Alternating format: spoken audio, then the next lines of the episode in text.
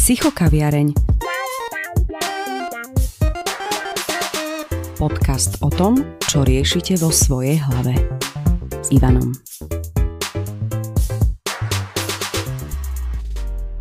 Pozdravujem kávičkárov, ktorí sa rozhodli vypočuť si ďalší diel podcastov v tejto virtuálnej kaviarni menom Psychokaviareň. Moje meno je Ivan. Aj keď s malým omeškaním, keďže som sa stiahoval a zároveň musel aj prerábať, je to pokračovanie rozhovoru s Petrom Fričom z Create Space. V minulom dieli, okrem toho, že nám Peter porozprával o svojej prvej ceste do Viedne, kde pôsobí ako architekt, hovorili sme okrem iného aj o dôležitosti pracovného miesta, ktoré môže byť napríklad elegantne zapracované do obývačky. Peter však prezradil aj to, že v rámci ich domácnosti dôležitú rolu zohráva aj prepojený obývací priestor s kuchyňou.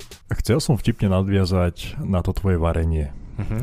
Ale nechcem odbiehať, ale, ale nedá, nedá mi, fakt mi, to, fakt mi to nedá, pretože spomenul som si na jednu tvoju vtipnú správu spred 8 rokov, keď si začal bývať sám. Uh-huh. A robil si si pizzu.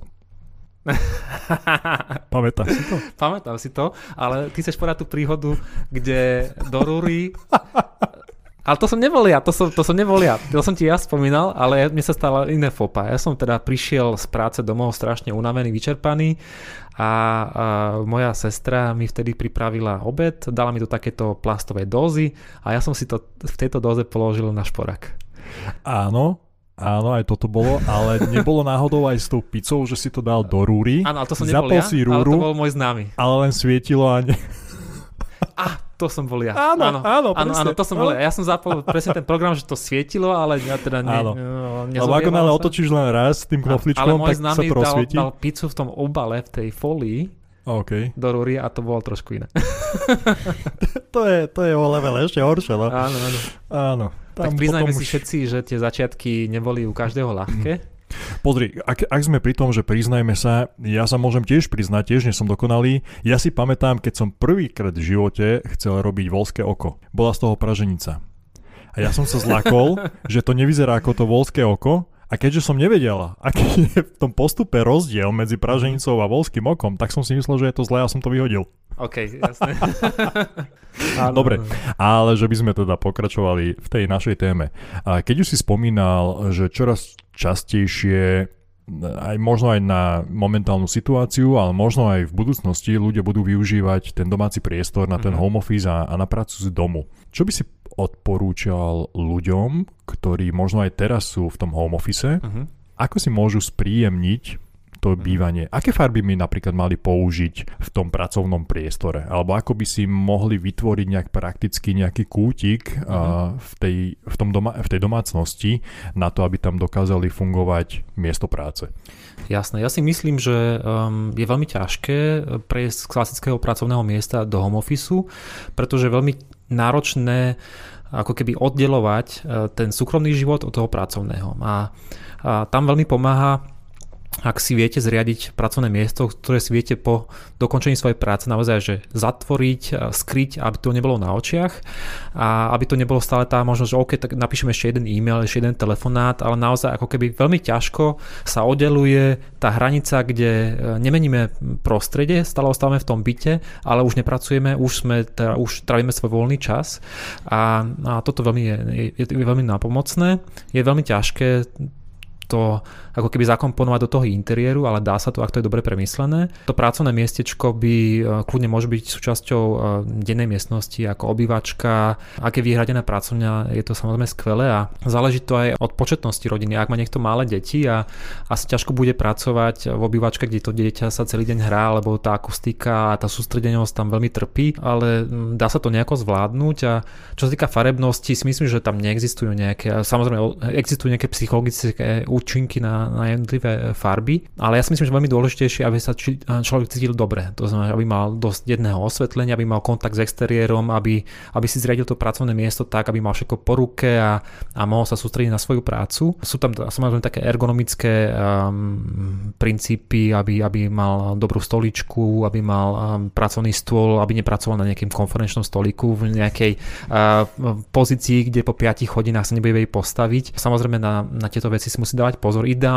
ako to mám aj ja teraz počas home office, že mám pracovný stôl, ktorý je výškovo nastaviteľný, tým pádom viem stáť, viem sedieť a často to aj obmieniam, tým pádom mám naozaj takú akože variabilnú pozíciu a neboli ma z toho chrbát alebo niečo podobné a mám to oddelené v podstate takýmto akože závesom, kde keď dopracujem, tak si to zatiahnem a proste jednoducho sa skončil pracovný deň. To veľmi dobre funguje. Treba mať kvalitné osvetlenie, ak záleží to veľmi od ako keby náplne tej práce. Pri práci je fajn mať tak 500 luxov, dobré svetlo a je to naozaj veľmi individuálne. Ak niekto pracuje, dáme tomu viac manuálne, tak uh, asi z home office to je náročné, ale sú aj práce, ktoré sa dajú takto ako keby preklenúť. Je to, je to naozaj o tom, aby sa človek cítil dobre. Keď už sa teda bavíme o tom pracovnom priestore a ako si ho vytvoriť, ja by som možno vedel prispieť tiež takým nápadom. Nie je to síce môj vlastný, ja ho mám mm-hmm. z Pinterestu, uh-huh.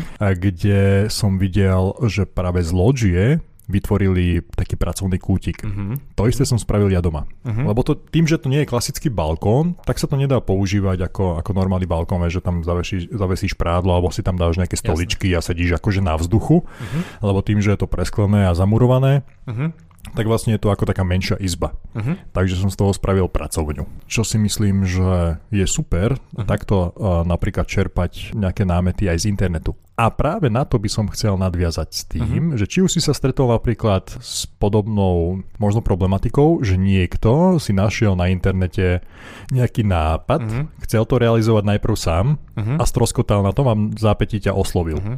Veľmi často. Okay. Veľmi často. Je to, je to naozaj ako, že uh, tie informácie, ktoré máme k dispozícii, sú naozaj veľmi, veľmi lákavé a Pinterest a Instagram a tak ďalej a um, jednoducho máme veľmi dobrý prístup k týmto veciam, čo zásadne není zlé, a častokrát k nám chodia klienti. By som povedal, že je skôr výnimka, ak niekto príde, ktorý má biely papier pred sebou. Je to, je to veľmi vzácne na jednej strane, pretože s tým človekom sa dá tvoriť, ako keby ho počúvať a uši mu niečo na mieru, nie je tak pohybaný, alebo teda, a na druhej strane rád pracujeme s klientmi, ktorí majú veľmi jasnú predstavu.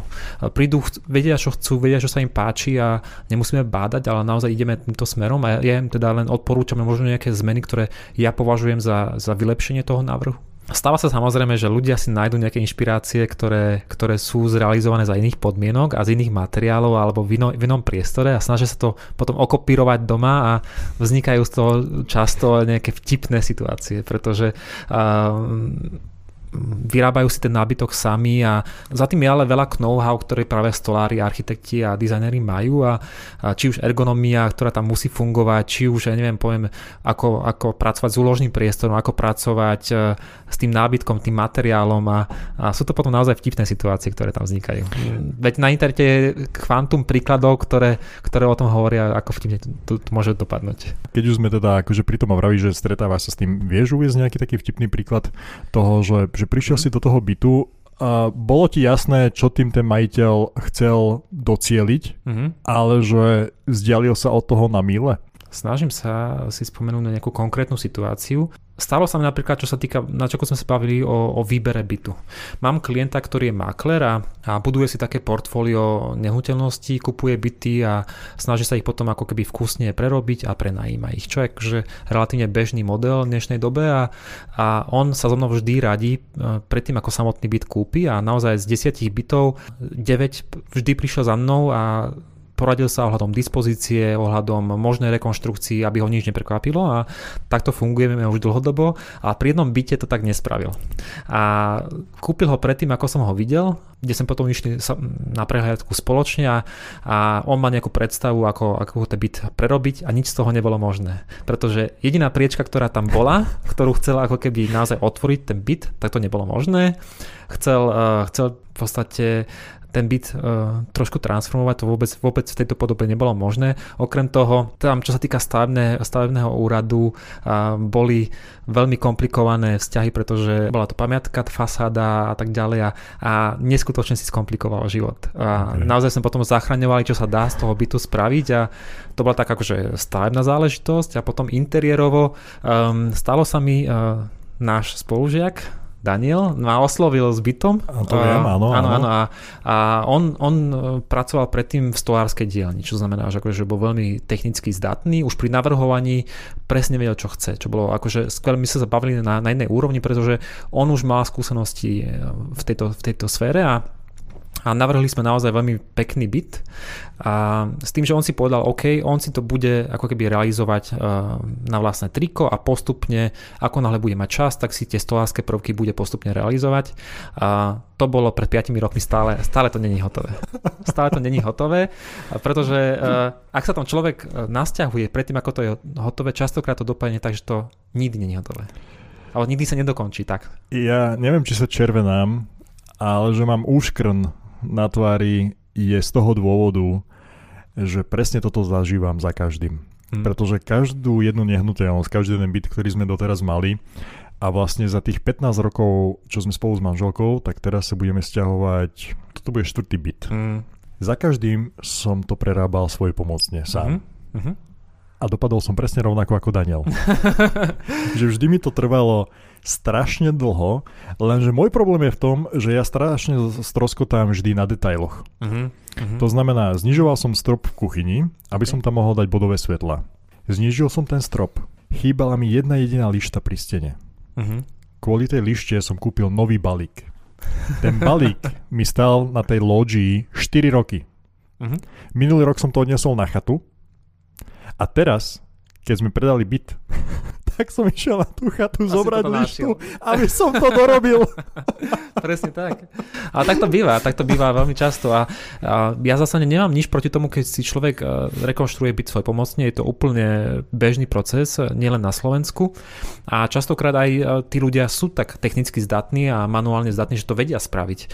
Problém je v tom, že keď ich tlačí nejaký čas a proste robia to popri práci, tak je veľmi ťažké to nejako skoordinovať tak, aby sa to dokončilo v čase a keď tam už človek býva, tak uh, veľmi často to dopadne tak, že si povie, že OK, tak toto sa niekedy dokončí. Hmm. A veľmi ľahko ako keby e, zíde z toho, mm, z tej, tej cesty a povie si, že OK, je to v poriadku, už tu, už tu sme, už to nejako dokopeme. Samozrejme, je to otázka možno aj budžetu, kde človek uh, si nemôže vždy najať stavebnú firmu, aby to rekonštruovali, alebo nechce si najať, pretože si myslí, že to zvládne sám a záleží od stavebnej firmy. Niekedy ani, ani tie stavebné firmy nedokončia tie detaily. Hej, takže není to, není to nič nové, a, ale práve to ten architekt by mal dohliadať nad týmito vecami a robiť koordináciu na mieste, robiť dozor na mieste, aby tie detaily sedeli naozaj. Mal som kolegu, respektíve mám kolegu, ktorý tiež takto si dával rekonštruovať byt a presne ako vravíš, nerobil to sám, uh-huh. robila mu to firma, alebo ako si to dával robiť a išlo tam o nivelizáciu podlahy, ano. vyrovnávanie. Uh-huh a tá podlaha popraskala, uh-huh. nebola úplne rovná, uh-huh. takže musel najať druhú firmu, ktorá uh-huh. to prerobila. Okay. A on keď mi ukazoval tú fotku, ja síce sa do toho až tak nevyznám, ale videl som, že nie je to úplne OK, uh-huh. že to nevyzerá tak, ako by to malo vyzerať možno. Uh-huh. A som hovoril, že tak ako čo ja viem laicky, tak popraskať môže aj z toho, že príliš rýchlo bola vysušená. Presne tak. Chcel som sa opýtať na to, že či momentálne je nejaký taký, že trend uh-huh. s čím ťa oslovujú ľudia a vidíš uh-huh. to, že, že buď to vzniklo niekde vo svete a je toho plný internet, alebo neviem, ale uh-huh. že, že stál sa z toho možno taký fenomén poslednej doby. Jasné, tak um, keď počujem slovo trend, tak uh, sa mi stavia koža, pretože architekti to samozrejme nemajú radi. My sa snažíme každý projekt robiť trošku individuálne na klienta našiť a nesnažiť sa orientovať podľa nejakých trendov, ale tie trendy samozrejme sú. Um, tak ako neviem, možno v oblečení, tak aj v architektúre, v interiéri samozrejme sú. Sú to trendy, ktoré ako keby postupujú, neviem, aktuálne by som skôr povedal, že nejaké severské trendy, to znamená, že nejaká Škandinávia, minimalizmus a nejaké uh, prírodné materiály do interiéru. To je už pár rokov, ale ten trend je stále veľmi silný a ja by som povedal možno, že farba sa dostáva do interiérov, vytvárajú sa rôzne také niky, rôzne nejaké akcenty a je to veľmi individuálne, ale, ale ťažko povedať, trendy, ja snažím sa s tými klientmi naozaj vytvoriť niečo, čo, čo je na nich šité a napriek tomu máme klientov, kde robíme byty do prenajmov a ktoré by mali osloviť takúto cieľovú skupinu veľmi širokú a snažíme sa ako keby riadiť tými aktuálnymi požiadavkami, ktoré sú na estetiku a na nejaký vizuál toho bytu a snažíme sa dostávať prírodné materiály do toho interiéru, ukázať tú krásnu textúru dreva, ukázať možno nejaké akcenty a nejaké kontúry, častokrát je to kombinácia kombinácia možno nejaké také akože nestarnúcej kombinácia je to biela, drevo a síva ako akcent, potom nejaké mierne pastelové tóny a možno nejaké akcenty, žltý, žlté kreslo a ukázať naozaj to, čo chceme, aby to oko si našlo nejaký solitér v tom interiéri, ale nech to je vyvážené, nech to není prehnané, nech, e, nech si človek je jasný, ak vstúpi nejakou výraznou farbou do interiéru, čo to robí. Tmavé farby môžu ten priestor veľmi zmenšiť opticky a sú tam také potom vychytávky, ako opticky zväčšiť priestor, pracovať so svetlejšími tón, tónami zrkadla, osvetlenie, veľmi dôležité. A trendy sú a aj budú stále. A myslím si, že teraz veľmi, veľmi takým trendom pracovať um, s stolárskymi prvkami na mieru formou lamiel, formou ako keby LED podsvietenia, veľmi funkčné, veľmi príjemné a to je, pretože ja si myslím, že je to taký no, trend, ja si myslím, že to bude fajn aj o pár rokov, pretože mm-hmm. je to veľmi neutrálne, je to veľmi príjemné a není to, uh, není to také invazívne mm-hmm. do toho interiéru. Ja si myslím, že ak to takto človek skombinuje a, a vkusne to opraví, upraví, tak uh, možno na oko, neviem, či mi dáš za pravdu, alebo naši poslucháči, ale ja mám vtedy taký ten pocit takého luxusu. Uh-huh, Vieš, uh-huh. že keď je to také vkusné áno, áno. a pekne, nie, nie je to gíčové a, uh-huh. a, a prepchaté a prekombinované, ale fakt sú tam vychytané mm-hmm. detaily, tak vtedy mám pocit takého toho, toho luxusu, vieš, že to mm-hmm, vyzerá mm-hmm, tak, tak mm-hmm. luxusne, tak esteticky, príjemne a, a pekne. Tak ja si myslím, že inter by mal byť hlavne harmonický a, a nejako dobre pokombinovaný. Čo sa týka luxusu, tak luxus môže vyvolovať u rôznych ľudí iný materiál. U niekoho je to, je to preglejka brezová, ktorá je absolútne dostupným materiálom, ale tá textúra je strašne unikátna. U niekoho luxus znamená uh, alkan kantára na, na pohovke. U niekoho je luxus znamená kameň, kamenná pracovná doska alebo proste mramor. Je to, je to akože veľmi individuálne, ale luxus znamená podľa mňa, keď ten interiér je veľmi harmonický a keď, keď tam nič není naviac, alebo mm-hmm. ničoho není málo. Keď naozaj proste vodieš do toho interiéru a máš to dobrý pocit. Áno. No presne na to som narážal, že nejde o to, že teraz koľko to stálo, presne. alebo z čoho to je, mm-hmm. ale že proste pôsobí takým tým vyladeným dojmom. Áno, áno, áno. A, Častokrát a to vyhrávajú mňa... interiéry súťaže, ktoré ani nie sú nejako e- extrémne predražené. OK, samozrejme, nájdú sa tam interiéry, kde ľudia spálili e, v interiéri cenu rodinného domu, samozrejme, um, ale to sa interiéry, ktoré vyhrali a sú veľmi oceňované a vyhrávajú súťaže po svete. Interiéry, kde je pohľadový betón, kde je, kde je nejaký industriál a sú to len odhalené ako keby e, materiály, ktoré tam už sú Mm-hmm. Je to samozrejme veľmi náročné, teda to spraviť veľmi citlivo a ako keby aj tam treba ten kunšt toho stavebného, ale sú to materiály, ktoré tam sú a tá preglejka o proste nejaký prírodný e, kameň a, a aj farba, keď je dobre spravená, tá stierka, keď je dobre spravená, tak sú to, sú to krásne akcenty v tom interiéri. A čo podľa teba by nemalo chýbať uh-huh. zo žiadneho, či už bytu domu, toho rodinného hniezda, dajme tomu, alebo ako by som to nazval, proste z domova. Ťažko vytipovať jednu vec, pretože to bývanie veľmi komplexné, má reagovať na všetko. To znamená, že od rána, keď staneme až večer, keď ideme spať, tak máme desiatky aktivít a ten byt práve teraz počas korony by mal splňať všetky tieto atributy, pretože ako náhle to tak nie je, tak sa človek necíti komfortne a, a či už od hygieny alebo proste úložného priestoru až po varenie a pracu a učenie a hranie a všetky tieto aktivity sú to veľmi, veľmi komplexné záležitosti pre taký malý priestor. A čo by nemalo chýbať, um, ak by som ja mal niečo vytipovať, tak dobre naplánovaný úložný priestor. Ako sme spomínali, ten minimalizmus ja veľmi preferujem a mám rád, keď ten byt pôsobí vizuálne vizuálne veľmi upratane a nezáleží na tom, že keď otvoríme skriňu, tak to všetko ide vypadnúť, pretože tam všetko nahádzané, ale keď sa to zatvorí, tak je ten byt vizuálne uprataný a, a ja mám taký kľud. Mhm. Proste mm-hmm. vidím, že ten byt má svoj systém a má dobre vyriešený úložný priestor, čo je podľa mňa, veľa ľudí to podceňuje, ale naozaj veľmi, veľmi dôležité. Čo je to v tvojom byte, uh-huh bez čoho by si si nevedel predstaviť ide, ideálne bývanie, respektíve mm-hmm. ak by si sa teraz stiahoval, mm-hmm. to určite by tu nemohlo ostať. Ale chcel by si to zobrať so sebou. Alebo chcel by si to mať aj v tom ďalšom hm. byte. Možno to bude uh, taký paradox, ale poviem niečo, čo 99% ľudí by nepovedalo. Mali sme tu možnosť, že sme si v našom byte zriadili saunu. A som presvedčený o tom, že ako náhle by sme niekedy sa stiahovali ďalej, tak, eh, tak už túto tradíciu si bereme so sebou. OK. Zaujímavé.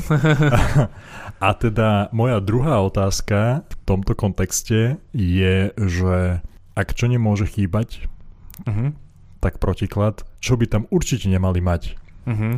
Ale, lebo je to hm. podľa teba, tvojimi očami architekta, je to, ja neviem, fopa. Na to radšej zabudnite, toto si tam nedávajte, alebo toto si z toho nerobte. Niečo, čo čo, s čím sa stretávaš možno z tvojej praxe často, že to ľudia robia a ty ako architekt uh, by si radil pravý opak? Uh-huh.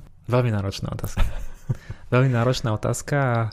Ja by som povedal, že tá kuchyňa ako tradičná, ako ju poznáme, kde človek e, krája a varí na varnej doske, ktorá je orientovaná voči murivu, alebo teda stojíme pred murivom, je vec, ktorá ja strašne nemám rád. Okay. Pretože buď by som situoval kuchyňu a pracovnú dosku pred okno, kde môžu sa pozerať von, alebo do priestoru, na ostrov.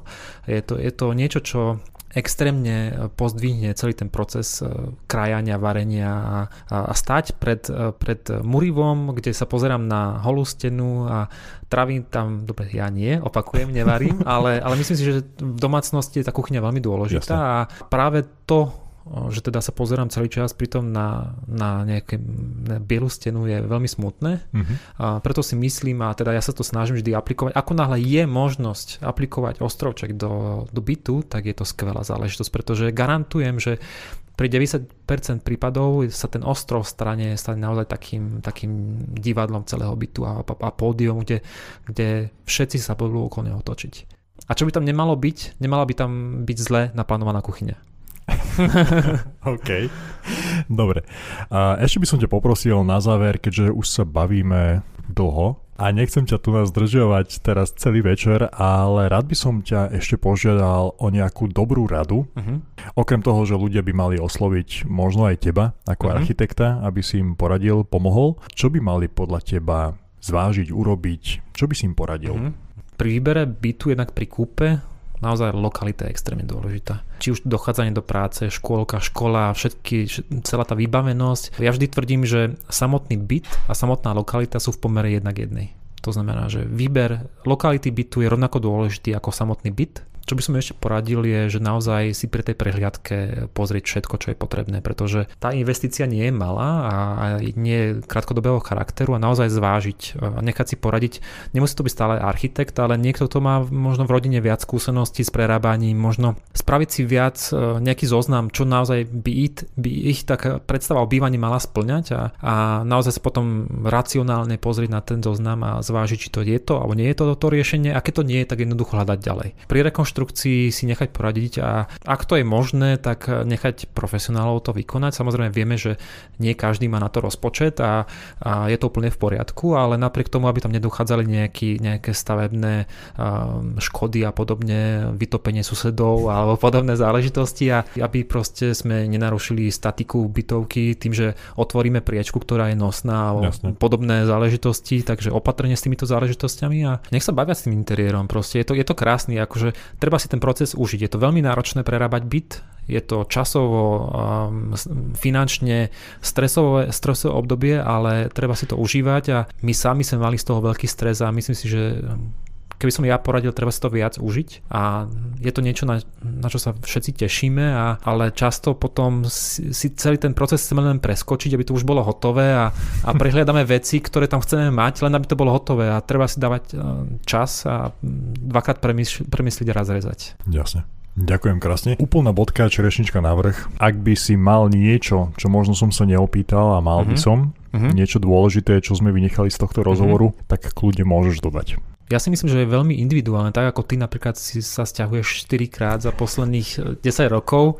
Uh, tak niektorí ľudia si vyberajú ten byt alebo ten, stavajú ten dom raz. A to je presne ten, ten bod, kde uh, si to treba uvedomiť, že tá nehnuteľnosť by mala reagovať nejakú tebe na najbližšie 4 roky, ale, ale, ale proste fungovanie ďalších 20 rokov a treba myslieť na to, že aj my starneme a my budeme meniť svoje zvyky, meniť svoj vkus a a áno, stane sa to, že budeme byť premalovať, budeme dávať veci na novo, pretože uh, už nebudú splnené naše možno estetické nejaké akože kritéria, čo je úplne v poriadku a, a je vždy fajn, keď ten byt je veľmi variabilný a, a vie reagovať na naše potreby v tom a danom veku. Či už sme bezdetní, alebo máme jedno, dve deti, alebo či už sme dôchodcovia, tak je to úplne odlišný životný štýl a je skvelé, ak ten byt vie na to reagovať. Je to veľmi náročné to takto naplánovať, ale ak to takto je, tak si myslím, že, že sa v ňom budete cítiť veľmi dobre. Super, ďakujem ti krásne. Dúfam, že sa vám tento diel páčil a ak áno, budem rád, ak ho budete zdieľať. Prípadne vo vašom poste označíte psychokaviareň. Ak sa náhodou aktuálne vo vašom okolí nájde niekto, kto vo svojej hlave rieši otázku bývania, kľudne mu pošlite tento podcast, ako aj predošlé, ktoré nadvezujú na túto tému. Nezabudnite odoberať psychokaviareň na sociálnych sieťach alebo mrknúť na web www.psychokaviareň.sk. Teším sa na vás pri ďalšom dieli, kde sa budeme rozprávať s realitnou maklerkou. Majte sa krásne. Psychokaviareň. Podcast o tom, čo riešite vo svojej hlave.